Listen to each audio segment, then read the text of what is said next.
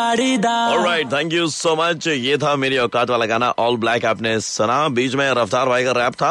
और अभी आपको वैलेंटाइंस वीक पर मैं रेड एफ़ पे कुछ कहानियाँ सुना रहा हूँ तो उसी सिलसिले में आज पिछली वीक की एक कहानी का रिपीट मॉर्निंग नंबर वन पे आया प्रवीण। मॉर्निंग नंबर वन पे आया प्रवीण। आया आया आया आया प्रवीण। चल रहा है India number one RJ Praveen के साथ मॉर्निंग नंबर वन भारत देश आज़ाद है। पर सोच से आज भी आज़ाद नहीं है ये। यहाँ वैलेंटाइंस मनाने वालों को कई ऐसी जगहें हैं जहाँ बुरी नज़रों से देखा जाता है। कई जगह पर तो उन्हें मारा पीटा जाता है। ये कहकर कि यह हमारी सभ्यता नहीं है।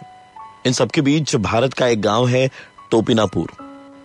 जिसके बारे में शायद आपने कभी नहीं सुना होगा। पर यह एकमात्र गाँव है जो वैलेंटाइंस डे मनाता है, और वो भी पूरे जश्न में और जोश में। गाँव में लाउड स्पीकर लगता है। कल्चरल प्रोग्राम्स ऑर्गेनाइज किए जाते हैं। गाँव इतना ज़्यादा एडवांस्ड है कि दो साल पहले उन्होंने वैलेंटाइंस डे पर लोगों में जागरूकता फैलाने के लिए, जिन लोगों के दो दो बच्चे हैं या एक बच्चा है, उनके लिए नसबंदी की टीम भी बुलवाई थी।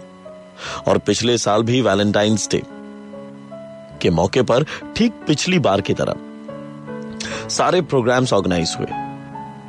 और दूर से नसबंदी की टीम को आता देख। गाँव के सरपंच सूरज प्रताप सिंह ने कहा, कनेक्शन तो भैया पहले ही काट दिया था। अब ये लोग क्या सेट टॉप बॉक्स भी ले जाएँगे?